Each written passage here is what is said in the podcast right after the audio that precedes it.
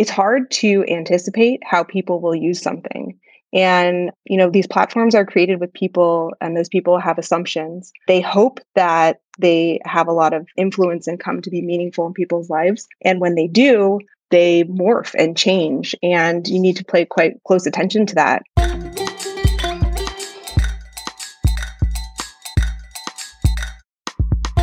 Podcast Junkies, welcome back. I'm your host, Harry Duran. This is episode 242. If you are new to the show, it's the one where we search out interesting voices in podcasting, get them to talk a little bit about themselves, about the influence podcasting has had in their lives, and whatever else is on their mind. And we had just such a conversation with the fantastic and fascinating Skye Pillsbury, formerly the editor of Inside Podcasting. Skye is a fantastic storyteller, and it was half hearing what she's been up to and what she's got planned for the future, and half just catching up with an old friend. And you can tell by the fun we had how much I enjoyed that conversation. This week, I have the pleasure of speaking with Liz Gannes. She's a reporter and a journalism fellow at Stanford, and also the product manager at Google. Liz has been a Silicon Valley based business technology reporter since 2004 when she started her career at Red Herring, and since then she's worked at 60DB as well as her current role at Google. We're talking with Liz about the importance of keeping informed with local news, content consumption patterns, and the work she's doing in news initiatives at Google. We learn about how she earned a fellowship at Stanford, how the work at 60DB influenced the work at Google, the passion she has for local news, and the importance of these local outlets in covering stories, and also some best practices and strategies from Liz. And anytime we get those types of tips from someone at Google, it's something I really value and am excited to share with you. As always, full show notes available at podcastjunkies.com forward slash 242. Don't forget, if you enjoyed this episode or past episodes, I'd love it if you leave a rating and a review at ratethispodcast.com forward slash podcast junkies. Special thanks to our episode sponsor, Focusrite. Big fans of their 3G line of sound cards, and the Scarlett 2i2 has been my go to for many, many years. I can't say enough good things about the quality and the craftsmanship of the Focusrite and Scarlett line. This month, there's a limited partnership that Focusrite has with Shure. They're offering an SM58 along with a Scarlett 2i2 and a pair of SRH 440 headphones at a discount with a few select dealers. Make sure you check out the link in the show notes where you can find the details of this Create and Cast bundle. And make sure new listeners stay to the end of the episode where I reveal this week's retention hashtag. It's a little Easter egg built into every episode, but you got to listen all the way to the end. So let's jump into this conversation with Liz. So, Liz Gannes, product manager at Google, thank you so much for joining us on Podcast Junkies. Sure. Thank you for having me. So, Liz, I was going through LinkedIn, and one of the things that stood out for me, really random, was the fact that you worked at Red Herring. yeah. And so it immediately brought back flashbacks of like the dot com craze because there was Red Herring and there was another magazine that I was reading voraciously. It was all about, you know, dot com related stuff and, and all the acquisitions that were happening at the time. And And they were like the size of a phone book, a very large phone book. yes. So I'm curious what your memories, uh, fond or otherwise, are of that whole dot com craze and any interesting stories that, that might have come out of that. Yeah. So going back to the very beginning of my career, I missed the dot com craze. I was in college, though I I didn't miss it from very far away because I grew up in Palo Alto, which was a really strange Oh, place to grow up in the 90s. Wow. And yeah, as, as a kid in high school, working on my high school newspaper, I remember a reporter from the New York Times came to find out what it was like to be a kid in Palo Alto. And I think she really wanted to find, you know, some kid who had struck it rich and was dropping out of high school to do a startup. but she talked to me and I gave a quote that I don't even, it was like some metaphor that must have come to my mind. I can't imagine how it wasn't something I had thought about very deeply, is what I'm saying, where I was quoted saying, living in Palo Alto is like living on top of a bubble and you can't see beneath you. So for a long time, that was like the only thing about me on the internet. But obviously, that was because there wasn't much stuff on the internet at the time. Yeah. And Red Herring was my first journalism job after college. And it was not the Red Herring that you're referring to, like the, the legendary Red Herring. It Yeah. was the just bought from bankruptcy court Red Herring. Okay. And it was bought by a guy with a conference business who saw the value in the brand and the archives and was trying to launch the Economist for Technology, Hmm. which in his interpretation meant a weekly magazine where the writers didn't have bylines. Okay. So, as a young, just out of college person who didn't really know a ton, there was just like a huge demand for copy to fill up a weekly magazine. So I got to pretty quickly get to start writing stories and not just be like filing expense reports and getting people coffee. And it wasn't under my name anyway, so I could kind of like pretend to know what I was talking about and adopt like yeah. the voice of the publication, which was like a very kind of like snarky and enthusiastic at the same time yeah, so that was my first experience with a very slim red herring compared to the red yeah. herring of yore. But it was this magazine that kind of chronicled the tech industry and was living alongside it. So the real story at that time, like 2004, 2005, was that the tech industry was really sad. so then after that, you went to work at GigaOM? Yeah. And, and then you went to work at All Things Digital. So I'm, I'm curious, did you always have an interest in this industry and, in di- digital and when you got started in journalism is, is that sort of like the aspirations that you had? Yeah i mean i kind of grew up in it and i had i think i had a little bit i wouldn't say i was trying to create technology i was just interested in it as a story with both gigaom and all things d so GigaOM was founded by a guy named Om Malik, who was a famous reporter at the time at Business 2.0, which was one of yeah, the oh Business 2.0. There's yeah, and yeah. he realized that the traffic to his personal blog was eclipsing the traffic to Business 2.0, and of course they were you know owned by a big magazine conglomerate who wasn't going to invest in a website because what would be the, the money in that? So he went independent, and I joined like a month later, and okay the reason I was able to do that was like a lot of this kind of right place, right time where, you know, I was in college the year Facebook came out. So I was like, I think this like social web, web 2.0, whatever people called it at the time, is an interesting yeah. story to follow. And so then I had a little bit of an invisible beat on that red herring because like i said we didn't have bylines so our names weren't next to the stories but then i i met om through that and then similarly i joined Kara. Kara was reporter at the Wall Street Journal and a columnist who built her own brand to the point, along with Walt Mossberg, where you know they saw kind of where things were going in terms of digital distribution. They actually also had a conference business, which was really great, and they developed their own publication, All Things D, which was kind of like the tech blog of the Wall Street Journal, except we ran ourselves. Yeah. And then that, that, turned into Recode, which still exists to some extent, though I know, like as of a couple of weeks ago, Kara's main gig is being the opinion podcaster for the New York Times.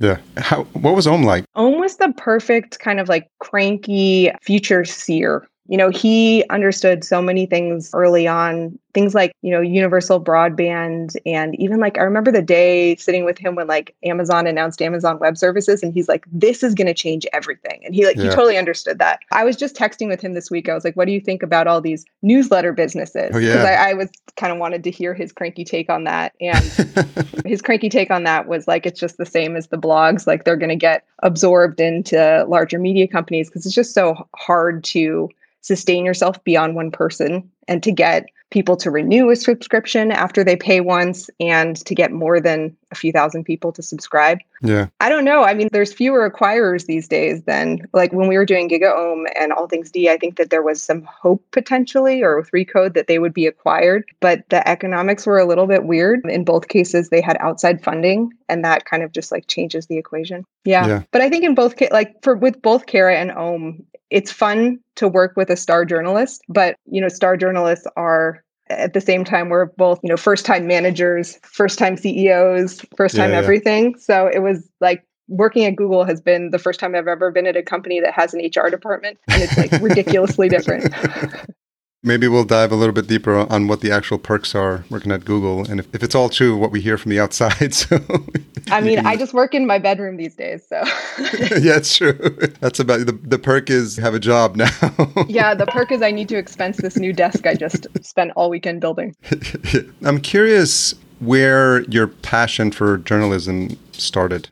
Sure. Yeah, this is a lot about me. I I'm happy to go deep on it. I my I grew up as a kid of a journalist and I just have always kind of wanted to be at the table with the people talking about where the world is going. Like I think one of my first memories was learning about this thing called global warming at age 5 and like then starting to hear like oh okay like this conversation is one that that matters and that like I kind of I would say I I care about looking around the corner And journalism, especially working in tech journalism, kind of allowed me to see things as they were starting and to think about the arc from something that's like an idea in someone's head and becomes a platform that plays a role in how we communicate with each other and live yeah. and across the world with billions of users. And i saw that happen quite a few times with companies i covered. So i kind of didn't i did that until i got a little bored with it. And it did but it took a while. I did it for a long time yeah. Where i know that it, it sounds like it's like just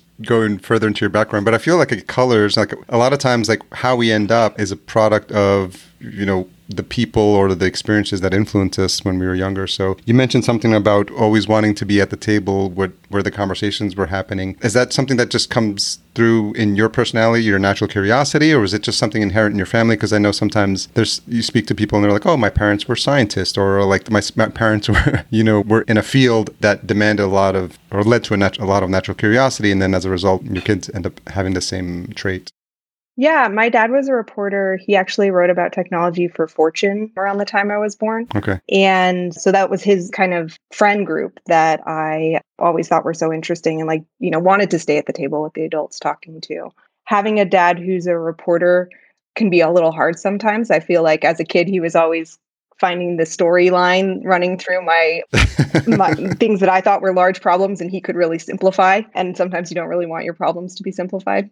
That's interesting. So I'm curious what your take is with everything that's happening. I don't know if you've seen The Social Dilemma or The Great Hack on Netflix and, you know, the inherent possibilities with what's possible with tools like Facebook and Google is actually mentioned it in there as well. So I'm wondering how you think about those things, especially you mentioning that you've been you were around when Facebook got started and where the intention was as a company and, and where it is now and you know how you think about those things as you know these companies get bigger and as as they start to have access to, to more and more data. And having been and you know watching it from your perspective over the years. Yeah i think that was the big appeal to me of working on news at google is that google plays such a role in helping connect people to news. And so as someone who is coming from being a reporter and being involved in these news startups that were kind of trying to make a go and sometimes we're doing well and sometimes we're struggling. I was interested to get closer to the platforms that are so important in that world. And, you know, I definitely pay attention to discussions about the role of platforms in determining what we read, what we listen to, what we watch. I really like on from a podcast perspective, I like enjoyed, for example, the rabbit hole podcast I thought was really interesting. Oh, yeah. And I think that the theme that you see there is like it's hard to anticipate how people will use something.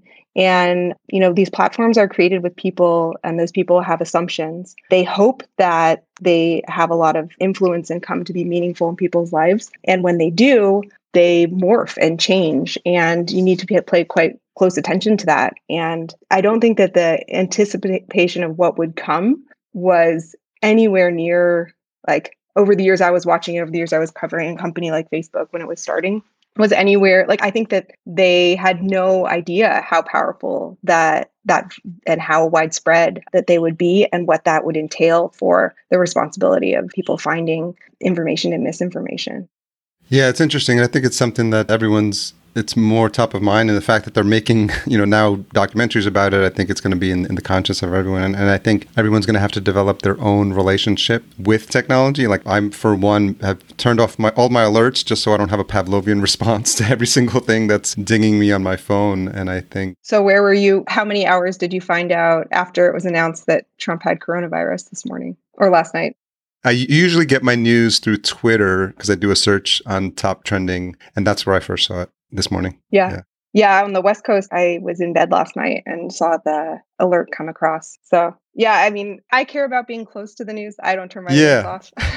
well, it's interesting because it's sort of like a love hate relationship because when it first, I mean, years ago, I would get CNN news alerts and I'm like, yes, I want to know every single time. And it's just like, you know, like Prince Harry is like, has a new like car or something. Like, it would be like the yeah. silliest thing that I would get an alert for. I'm just like, I don't need to know. I literally don't need to know about that. And so, I, yeah. I mean, for a while, I even deleted the news app from my phone because it's just like, you know, like they say, if it's important enough, somebody will let you know.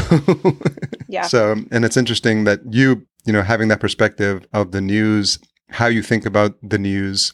So I do want to dive into that, but since you mentioned the podcast, I'm always curious because the show is called Podcast Junkies. What was your first connection or your first memory of podcasting?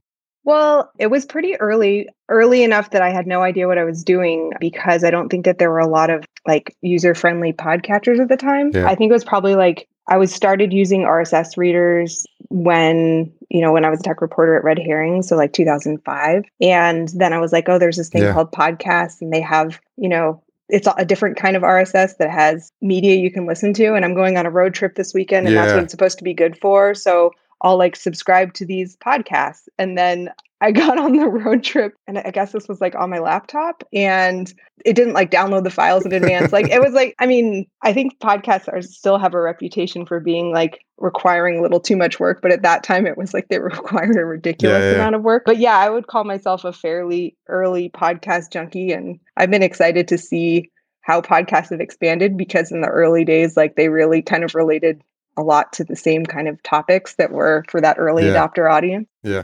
Yeah, I think in the beginning, I'm trying to think about the MP3 player that I had, the brand it was. I was so excited because you could basically put, I think you could fit like maybe six MP3 files on it. It was like super early days, and you'd have to plug a cable into your computer, sync those there. And I remember just like, well, this is crazy. Like you can listen to audio and it's not on a CD and it's not going to skip, you know, because that was the transition from CD players. And I think early days, the excitement was the fact that you could, almost like early days of internet, learn about almost any topic in the form of a podcast. Do you find that you, when you consume content, that you want to learn more about a subject, that you tend to, you know, are you more of a reader, or do you like to consume audio, or do you like YouTube, you know, videos? Where do you gravitate towards? I think I do a little bit of everything. I would say that my favorite thing is like diving deep into a topic and then reading all the people who the conversation around that topic as well. So I love like reading a book and then looking for podcast interviews with the author of the book. I love TV recap surface i don't know different different i love i love listening to tv recap podcasts and also like going to reddit and looking at tv recaps and reading them online like if i get into something speaking of rabbit holes wanna, yeah no if i get into something i want to hear about it and watch about it yeah. and read about it and all together well, it's funny because I was looking at there was a, an article where you and Kara and who else was on there? Yeah, I forgot who else was on there, but it was like a, a, recommendations of podcasts. Oh yeah, and some of the ones that you had recommended, you had talked about Westworld. yeah, uh, yeah, and it's so funny because I tend to gravitate towards movies or TV shows that make my, my head hurt a little bit. We're just like I can't quite figure that out, and I know I found an interesting movie when I Google immediately like name of movie, what does it mean? Because I'm like yeah. like Inter- Interstellar or like Inception. I'm just like there's something else happening here. So yeah, I don't want to hurt my brain these days. I'm only watching I, have only been watching Amy Schumer Learns to Cook. That's my only TV at the moment. I can't okay. handle anything brain breaking. Yeah. But yeah. And do you, how's your relationship changed with content you're consuming now? Because it, it just doesn't stop. And, you know, we've all come to the realization that there's no way we're going to be able to consume everything that, every book that we want to read, every movie we want to see, like all, every article, every podcast we want to listen to like there's not going to be enough time and we have to i feel like the curators are more important nowadays because they're helping us surface things that are important and things that we should be taking a look at. So i'm wondering how you think about this idea of so much content we can't consume and so we have you know signal versus noise type stuff. I mean i'm not an inbox zero person. I don't feel uncomfortable with things piling up I'll get to what I get to. Yeah. My kids are obsessed with the Molly of Denali pod- podcast, and we listen to that every night. And we've listened to every episode tens, hundred times. They just started a new season this week, and we were thrilled because That's I've, funny. I've heard all of it. So, what's the podcast about? It's about a girl named Molly who lives in Alaska and she teaches you about her Native Alaskan heritage and library science. And it's also a TV show. I don't know. I'm just saying, like, I, you can be worried about consuming everything, or you yeah. can be worried about the fact that you're consuming one thing on repeat. And, but I, yeah, I enjoy it. I enjoy it all. So, uh, talk to me now about as you transition, talked about your time at All Things D, and then I'm just curious, what's the process of becoming a, a fellow at Stanford?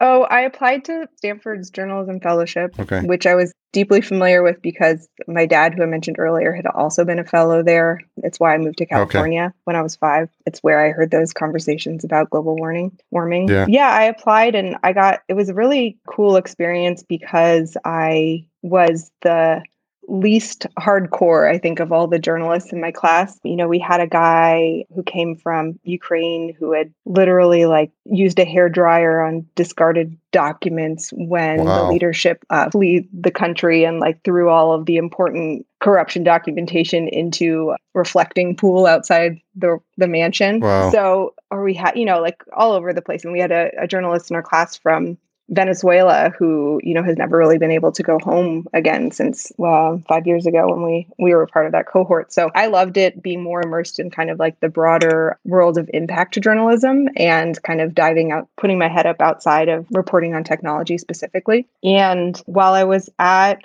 I think the way I popped into it, which might be tiny detour fun but is uh i because I, I, listened to the podcast that you did with him andrew mason yeah detour sure. is i worked or i, I freelanced for detour and detour or descript detour which predated oh Pete, that's right that's right the, mu- the like museum a, um, one yeah yeah yeah so i this actually where it started is i read a book called Season of the Witch, which I think is by a guy named David Talbot, which is about San Francisco history. Okay. And I lived in San Francisco and I just like walked around town kind of mapping what I was reading about to where I was oh, yeah. and thought that was really fascinating and wanted to help other people do that and then mentioned that to some tech entrepreneur that I was interviewing. He was like, Oh, Andrew Mason, that Groupon guy, is doing a startup that does this. And so I talked to Andrew and ended up writing a tour for him, which was my first audio recording okay. experience. And so I, I, I scripted it and worked with his producers and editors and studio and re recorded it a couple times. And we had it paced out so you would walk from Alamo Square in San Francisco and kind of like walk through time and hear yeah. my voice kind of explaining to you all the different things that the neighborhood had been through and hear from like someone you might see as you pass by and then you like you're invited to go stop the tape and talk to him this guy like oh, selling oh, wow. paintings outside and it was super fun and engaging and i did that as like a side project when i was at recode and i got excited about the possibility of doing that more. And so when i went to stanford i proposed this project that would be like we would help people find news by searching by their location. So like i would imagine like i would there are some places that you're so interested in that you would want to know you know every news story that's ever happened about anything on your block yeah yeah yeah. where you live. So that was kind of like the origin. When you apply to stanford you say this is the thing i want to work on and that was the thing i wanted to work on. And it's actually like not a it indirectly led me to working at google because it was like much more about kind of the distribution of news than about making the news or the itself. Yeah it sort of harkens to this idea of citizen journalism and how you know people were at, I remember early on people were like getting you would see like news shows like you know the first time you would see someone's like iPhone video footage submitted as like the the you know the footage they were using in the story and it's just like these interesting because we these you know man woman on the street sort of perspectives and and I think it lends itself to that. Is your detour still available? I don't think so. Okay. They sold off that part of the company. And, you know, it was such a cool thing. I mean, they built some really neat software about kind of like tuning the audio recording to your exact GPS track and, and oh, having wow. that all sync up. Yeah. And I don't know how that lasts. Like, it's something you probably need to keep updated for it to work. Oh, that's true. But yeah. also, you know, people change. Like this guy, yeah. Duke, who was selling his paintings for years and years on Steiner Street. I actually I would be surprised if he was still there. I should go check. I moved away from San Francisco since then. Yeah. Okay. Yeah, but it was one of those things where it was like a little bit of a time capsule, and yeah, yeah. I think you'd probably have to go back and do a fair amount of up- updating. But I don't know. For a couple, maybe like two, three years after that, I would get tweets from people who would say like, "Oh, I just took your tour." And I'm that's here, cool. and that was so cool. But I, I think that's tailed off quite a bit. Very cool. So from there, you transitioned into 60dB. Yeah, I worked at 60dB. I listened you you had previously done an interview with Brenda Salinas, who yeah. I met and worked with at 60dB, and then yeah. we came to Google together. So yeah, the story there was an, it was a podcast app, but it really really didn't want to be a podcast app. It was more about an audio news experience that was personalized and mm-hmm. that was easy for people to engage with. And to some extent, like that's exactly what I'm still working on at Google. Mm-hmm. It's it, we started that as a little app and yeah. now it's available through Google Assistant and Google Podcasts. We had to, of course, like shut everything down and rebuild it at Google. Yeah. But a lot of the inspiration is still the same, which is that, you know, radio is a broadcast medium. So that means if someone puts out a radio show, they're trying to address a lot of people. And mm-hmm. it means that radio has, or audio listening has a lot less in common with other types of uh, media like text or video, where you can have a little sampling of different things that you're interested in, yeah. say national news and local news and your favorite sports team and your favorite TV show. All of those things can kind of coexist in digital news environments, but audio doesn't really have a digital news environment in that way. So that's what we've been trying to build. What was the biggest shift for you moving from a startup like 60dB to to Google? I mean, it was it's they're the inverse of each other. yeah. At a startup, you can dream up ideas, make them come true if, you know, engineering willing and have like two people use them. and at Google, you can dream up ideas, make endless slideshows and decks about what they could be, and then try to kind of like move this large, powerful organization and then potentially actually be able to do them on a much bigger scale. But it just takes a lot more time. Did you know what you would be working on when you went to Google? Did you have in mind what you wanted to be working on with Google? And how has that changed since the time you've been there?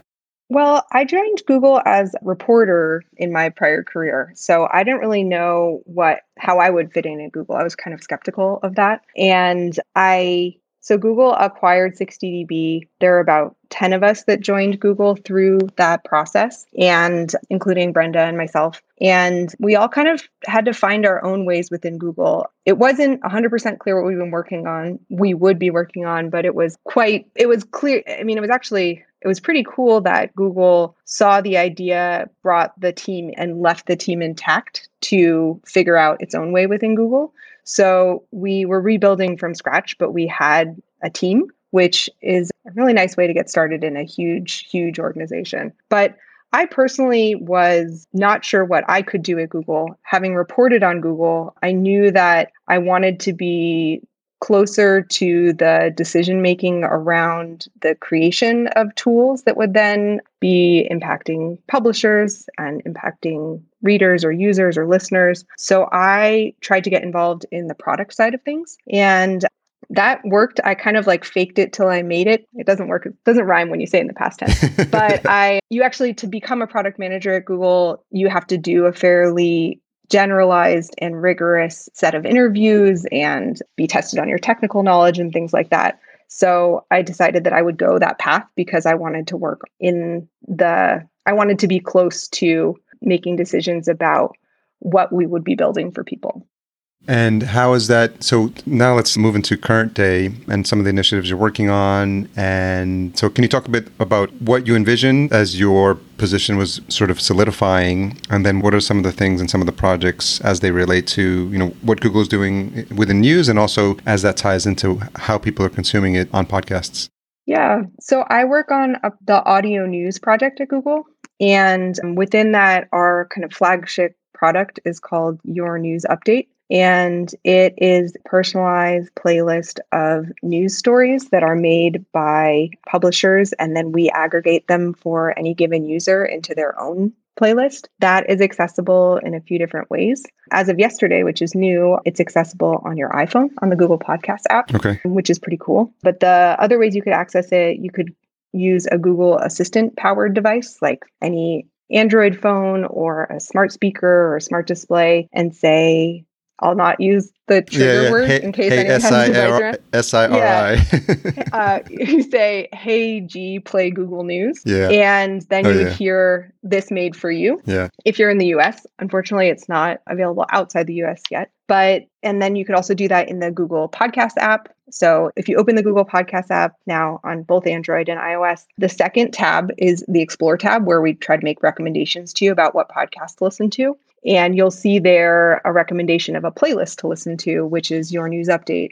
And once you subscribe to it, it's different for every user and in every moment. So you'll hear when you press play a little bit like your own news radio. So we'll have stories from different providers that are all kind of stitched together. We worked with another one of the 60dB folks who found her way in Google is a woman named Hannah McBride, who was a radio producer who now is kind of like the robot radio producer, which is pretty cool. So she designed a text to speech voice that okay. introduces each story and tells you who it's from and what it's about, why we chose it for you in as concise as possible and with accurate of pronunciation as possible and you know accounting for all the various topics that anything could address. So it's been this very fun project of kind of stitching together native audio with synthesized audio into an experience that hopefully sounds like a smooth radio show and exposes you to diverse publishers and topics that you wouldn't normally hear together. So, today, I think if you turn on the radio, you're likely to hear uh, music or news or yeah. sports or one of those, but you kind of pick your station and they give you those things.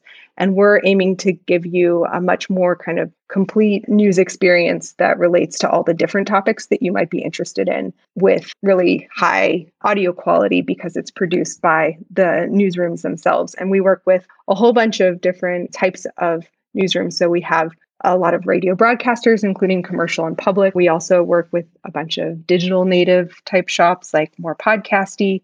We even work with some TV okay. broadcasters to get local radio. So by far the most important part of our playlist is kind of nailing getting news from your area. And local news stories are, you know, it's like the easiest and best and most effective form of personalization is just like get you news about where you are. Yeah. And like even someone who says they don't care about the news, I don't know. So, so, you can maybe sense the theme here. I care a lot about local news. Yeah, yeah, yeah. So even someone who says they're not interested in the news, I think is interested in something that's happening down the street from them. And yes. so we work with these local TV producers and actually help them take their TV segments that can work without a screen. So oftentimes if it's like someone sitting behind a desk, you can just take away the video and someone can understand what's going on. Yeah. But we we screen them for visual references and play the ones that don't have visual references.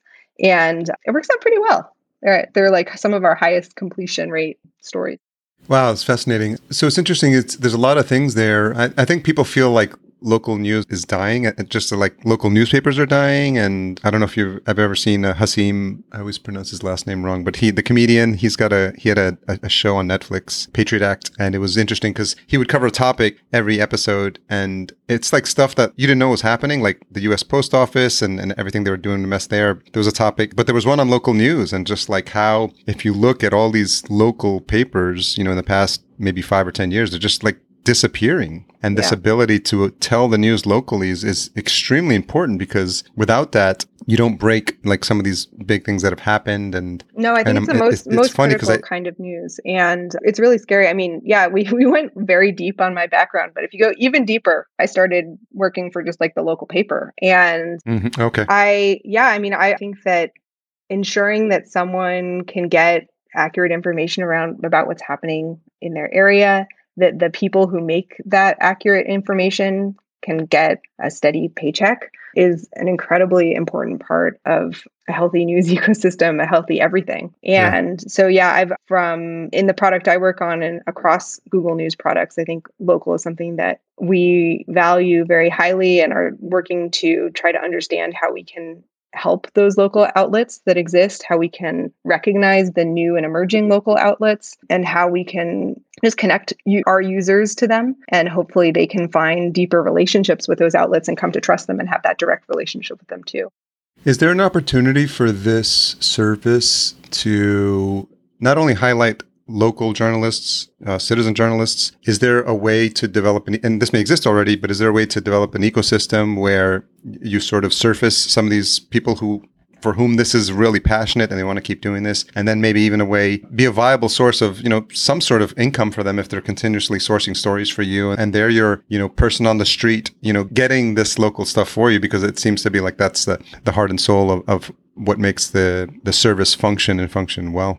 Yeah we're we're not quite there yet at supporting the citizen journalist with something like this. Right now we work with more established outlets. I would hope that we can expand that because I know that, you know, working with the existing outlets doesn't kind of recognize like the emergent endemic producers, the producers who maybe got stuck with the current gatekeepers but have really great stories to tell.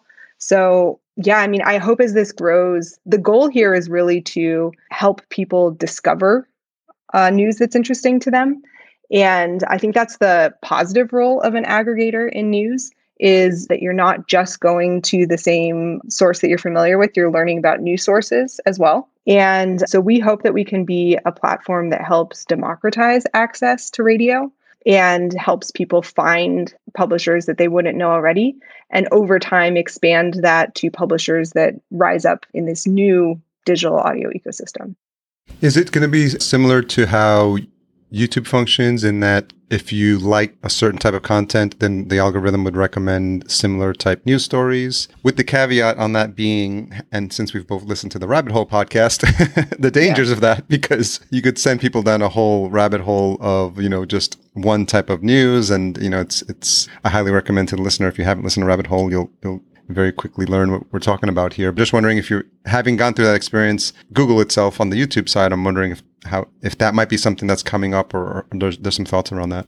Yeah, I think it it's always important when you design an algorithm to think about what its best case scenario is. Yeah. The control that we have though is around the inputs and the consideration of those inputs. So right now, like I mentioned, it isn't an open platform. So the downside of that is that we don't include new voices. The upside of that is we know who's in there and we trust them. And even though we trust them, we also proactively scan for policy violations as well. But I think that we give some structure. I would say it this way like, we also program with structure in mind.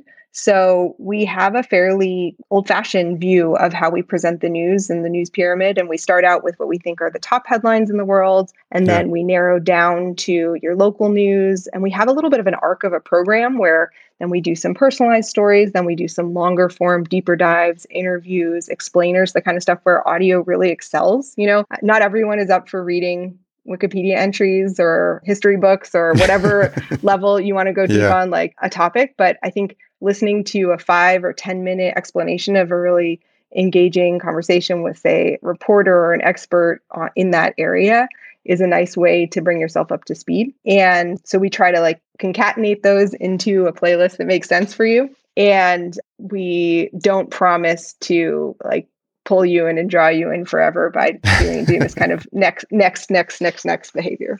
Yeah, yeah. And is the AI voice introducing each news story? Yeah, the AI voice in- introduces each news story. Okay. It's pretty cool. If you try it on the podcast app, we're actually now using a AI voice that was trained with a news actor or a news like a, a okay. news announcer actor. Yeah. Which means that it sounds a little bit more newsy. It could be even more hosty, I think, where it kind of, you know, if you can imagine yeah. the difference between someone who is reading an article versus someone who's like telling you like really pay attention to this thing because it is coming next yeah, you yeah. know that kind of intonation but the the news reading voice yeah. is cool in that it acknowledges a bit of like the it's trained on sentences rather than just words or even sometimes syllables so it understands a little bit where to put emphasis within a sentence and especially if you repeat a topic from one sentence to the next one it understands that you might inflect it differently. They're coming along. I don't we're nowhere near near like uncanny valley of thinking that it's an actual person announcing the stories, yeah. but it's cool because you we couldn't have an actual person announcing everyone's personalized playlist. Yeah. So it allows it to be a scalable kind of voice UI. You know, you think about how you would design something visually for it to make sense. Now this is yeah. like how you would design something in voice to make sense.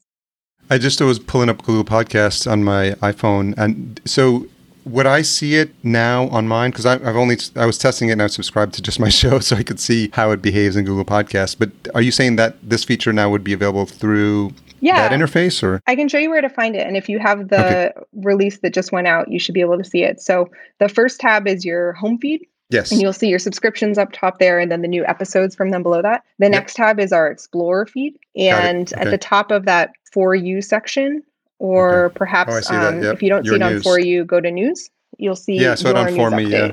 Yeah, cool. Okay. It should reliably be on the news page if you don't see it on for you. Then you can subscribe to it there and you'll see it pop up in your home feed whenever you download or whenever you refresh the app.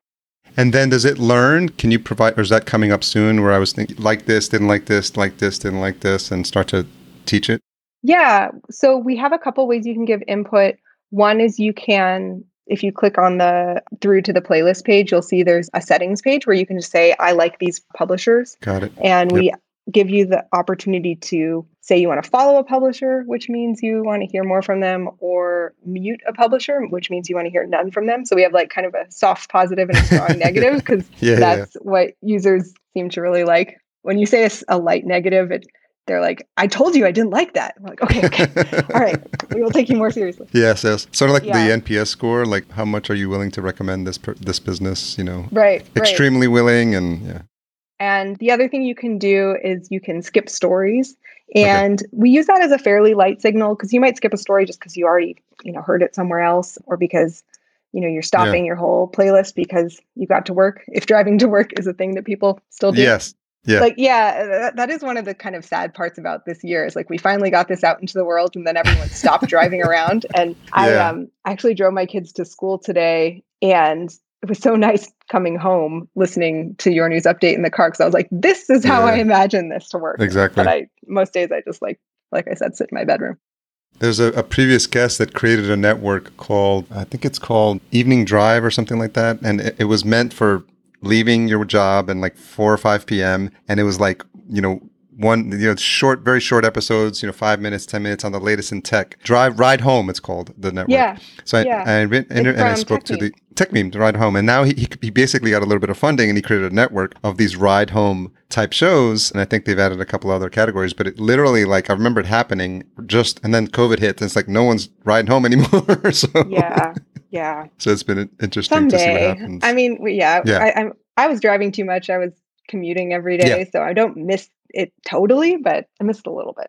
But I find new ways to consume it, and you know, being you know, when you're traveling, you're you're almost more conscious of like queuing up and having your your go to ready. Because of like, if I do have to get into the car, or, I am Yeah. making dinner, or I do have to walk the dog, I'm like, okay, this is a moment where I get that uninterrupted free time, and you know, you I get better with the one and a half x, two x, you know, depending on the show. Oh, I can't Which- handle that. To the chagrin of the, the people who spend a lot of time producing the content, you know, they hear that and they cringe. But I, I think it's interesting. I think what would be interesting and fascinating because if you think about the DIY aspect of podcasters, how people just made a name for themselves in the beginning because they had content that people like. If there was a way for you to subscribe to someone that you just randomly found that is doing, you know, on the street reporting in like New Orleans and you kind of like it would be super like long tail type stuff but I think over time if you knew that there was these reporters and they could create the equivalent of an RSS feed for the Google News update and be like oh I want to follow Liz because she reports on you know Metairie Yeah. Louisiana which is I just know that because that's where my brother lives but it would be interesting because you'd be like hey do you want to follow my individual news beat subscribe to me like the news on Google News app and then you and it could be just an audience of one at some at some but but I would listen to that person every single day because I'm not in there anymore and you know I don't get the local news and and it would be interesting to see sort of like a Substack newsletter like Yeah. super super niche super like audience interested in what you have to say because you have that that following so I, I thought that might that might be interesting I think that stuff was already existing. Like that, you know, it because podcast tools are so accessible or becoming more accessible. You can just make your own show about your neighborhood, and hopefully, yeah, we could help you find an audience eventually. What was I going to say to that? It would almost be like the way I think about in my marketing brain always kicks in for this sort of stuff. But it was whatever guidelines you had or Google had about this is what a news feed needs to look like. It needs to be like two minutes and you need to make sure it ends in two minutes and it needs to have like a, break in between. Sort of like in a podcast, you tell people and podcasts could are a bit different because they could be anywhere from five minutes to three hours. But if you said, hey, if you want to be considered for the feed, make sure each segment is like two minutes and Yeah. then put it in this equivalent of an RSS feed that you could that Google News could pull and that I as an interested party could say I want to subscribe to Liz specifically on and just not her podcast but her her news updates. So Exactly. I think that that is a podcast. Like it doesn't have to be different. I think we've just defined podcasts Yeah. to be super long. Like Pacific Content has Yeah. done some summaries of what is the average length of podcast over time and I think overall Yeah. time it was like 46 minutes or something and it's getting like a tiny Yeah. bit shorter each year. I mean I just looked up that last year's post this week checking that out. But I think that that that is my pitch is that your podcast doesn't need to be 2 hours long yeah. and news or not like i think for news it's especially relevant that it could, could be shorter because you know people want to catch up to, on things quickly news evolves and it doesn't have to it can be a little bit more ephemeral Yeah. the the instructions that you asked for we did publish that they exist i don't Okay. know if they help you Like we haven't had this audio web revolution happen yet outside of the product that we're building, but there's a few things that we do that I think could be picked up, you know, through the way that we do it or organically, which is we ask people to do single topic stories. So every MP3 addresses one topic, and that allows us to kind of mix and match them and for someone to engage in something. Otherwise, like maybe the second topic you address on your show is the one they're actually interested in and they're kind of fast forwarding through, or, you know, they already heard some other show address that point. So then, you know, they would rather skip, but they don't want to skip your whole show. So turning things into single topic stories makes them a lot more accessible. The other thing that we ask people to do is just like clearly introduce themselves and where they're from within each Okay. of those files. So then when someone Okay. hears them in this playlist with with this with this host, you know, that's the TTS voice, they aren't confused about just like who they're hearing from. Like it's Yeah. really, you know, that Oh, voice yeah. in your That ear is so it's, it's so important to know who that voice is. So we have a specification that still uses RSS, but it builds onto it a little bit more using something called Media RSS, which allows you Okay. to put multiple MP3s within a single enclosure. So if you didn't introduce yourself in your segment, you can add an additional tiny MP3, which introduces yourself. And then you can also add an additional tiny, meaning short MP3, which signs off and says like where to find more from you. So we were kind of Yeah. imagining those as like links and headlines and the kind of things you would find on a text article, but that have been a lot less accessible in audio because it's been Like chap Uh, like chapter marks? yeah, chapter marks would be perfect for Yeah. this, except Yeah. They require both the producer and the client to use them. Yeah. Have you or have you dug deep on chapter marks? Do you use them? I've tested at a couple because I remember I was speaking to Amira Valliani, who is the founder of, of Glow.fm, the, the payment, like a Patreon type service. And we are talking about this idea of interactive, like teaching content through podcasts. And I, I tested out. It took me a while, but I basically put like a, a slideshow, like a, a- an image. So as I was speaking about a topic, the image would come up on your phone. But it, you know, it's it's a bit clunky because people aren't normally like, if I'm listening to a podcast, I'm usually on the go and I'm not looking at my screen. So it's be interesting. But yeah, to the point you can do stuff with that. It, it takes a li- like you said, it takes a lot of jumping through hoops to actually get that to work. I think it would lend itself interestingly to an ecosystem or just letting people know. So that media RSS specification is available if people wanted to like yeah, create their audio in that format. We just Yeah. tried to kind of use an open standard and point Okay. people to a way to use it that we could interpret, but not exclusively. Like other people could interpret it that way. Okay. I think that there's Yeah. like if there are folks who are interested in extending RSS standards to or to or podcast standards to incorporate more things like you mentioned, like interactivity or like donations or stuff like Yeah. that. I think there are a bunch of folks at Google who are very Yeah. interested in helping with that and kind of just like giving podcasters tools to not just like use podcasts the way that they have been for 20 years without Yeah. pushing without kind of Yeah, pushing yeah. into the directions that people actually want to use them. Yeah, I know there's James Cridland, who's the author of uh, Podnews. He's got a couple of groups that he's mentioned or is a part of that's working on open standards Mhm, uh, mhm, for RSS. So I would imagine someone from Google might have been, he might have reached out to someone there Yep. for some help with that. So first edit point. I've given you lots So- of opportunities to edit. so a couple of questions as we wrap up. What's something you've changed your mind about recently?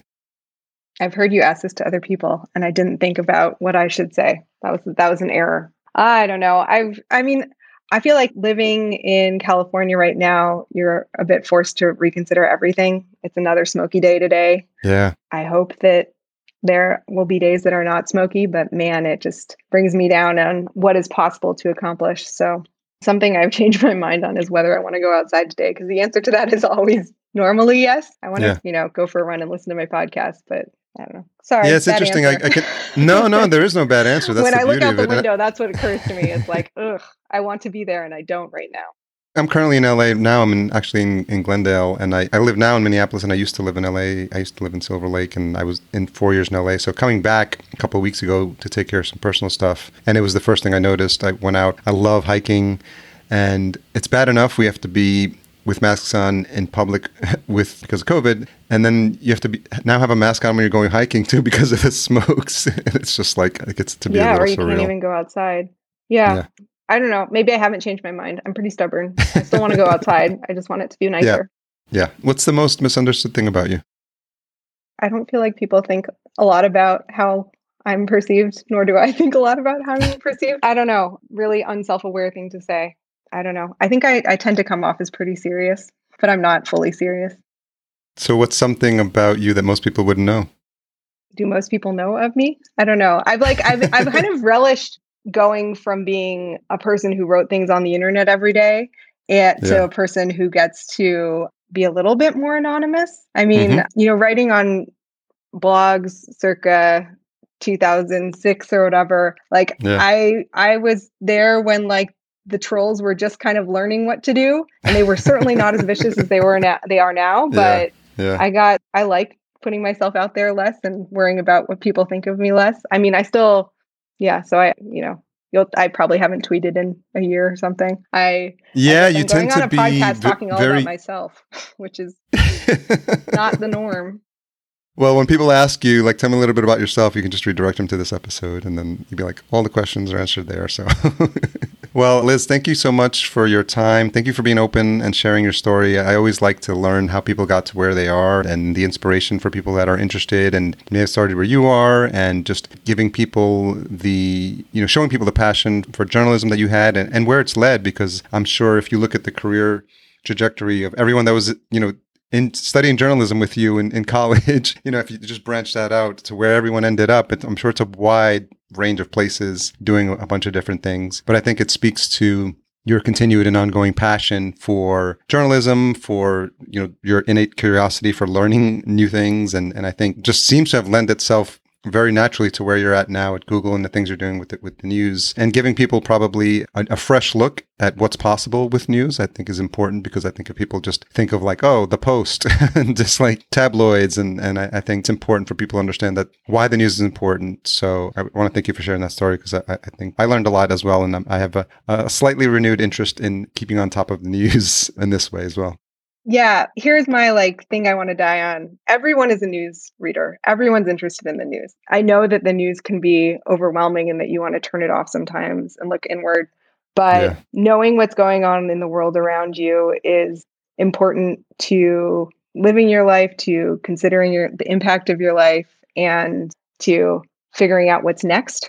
And I mean, speaking of the air quality in California, I mean, the reason it's so bad is there are fires happening and mm-hmm. you know if there were a fire that were near you you would want to know that like there is some level at yes. some level like and i don't need to bring it to the emergency i think you can back it out a little bit further and just say caring about what's going on around you is like a fundamental part of being a person and yeah. i want to try to make news more accessible and to reward people who can bring value to us by finding by creating and finding and chronicling trustworthy, authoritative, true, nuanced stories. So I'm excited about doing what I'm doing. Very cool. So, where's the best place for folks to learn more about what's happening with the Google News Initiative? And to the extent that you want to make yourself available, where can they connect with you online? Google it. I don't know. Sorry. Yes. I would love for people to find out more about what Google is doing on news products and as well as supporting news organizations. And you are welcome to look me up online. I will look. I haven't logged into Twitter in a while, but I can do that if it helps. And you i would love if i would love love love if people try the stuff i'm working on and give us feedback on it there. Like definitely pay attention to that. I care a little bit less about feedback on myself but i'm very interested in improving what we're doing. Okay so we'll make sure and, and connect with you offline to make sure we have all the relevant links and we'll put them in the show notes as well so people can connect there. Sounds good. Please don't troll me. Thanks again liz Thank you. Bye bye. Thanks again to Liz for that fascinating look inside the workings of Google. I always appreciate the opportunity to share these conversations with you, especially with Google making a increased visibility in the podcasting space. Don't forget to check out our sponsor, Focusrite, and their awesome line of gear, specifically the 2i2 Pro, podcastjunkies.com forward slash Focusrite podcast production and marketing provided by Fullcast. Sign up for a free podcast brainstorm at fullcast.co forward slash chat 15. Tune in next week for my conversation with Maura Hughes. She's the host of Meet Edgar's Social Post podcast. If you made it this far, you're listening out for the retention hashtag. Let's go with fellow Liz. And you can tag us at podcast underscore junkies and Liz at Liz. That's L I Z G A N N E S. Thanks for all you do to support the show. Love you, gals and guys. Talk to you next week.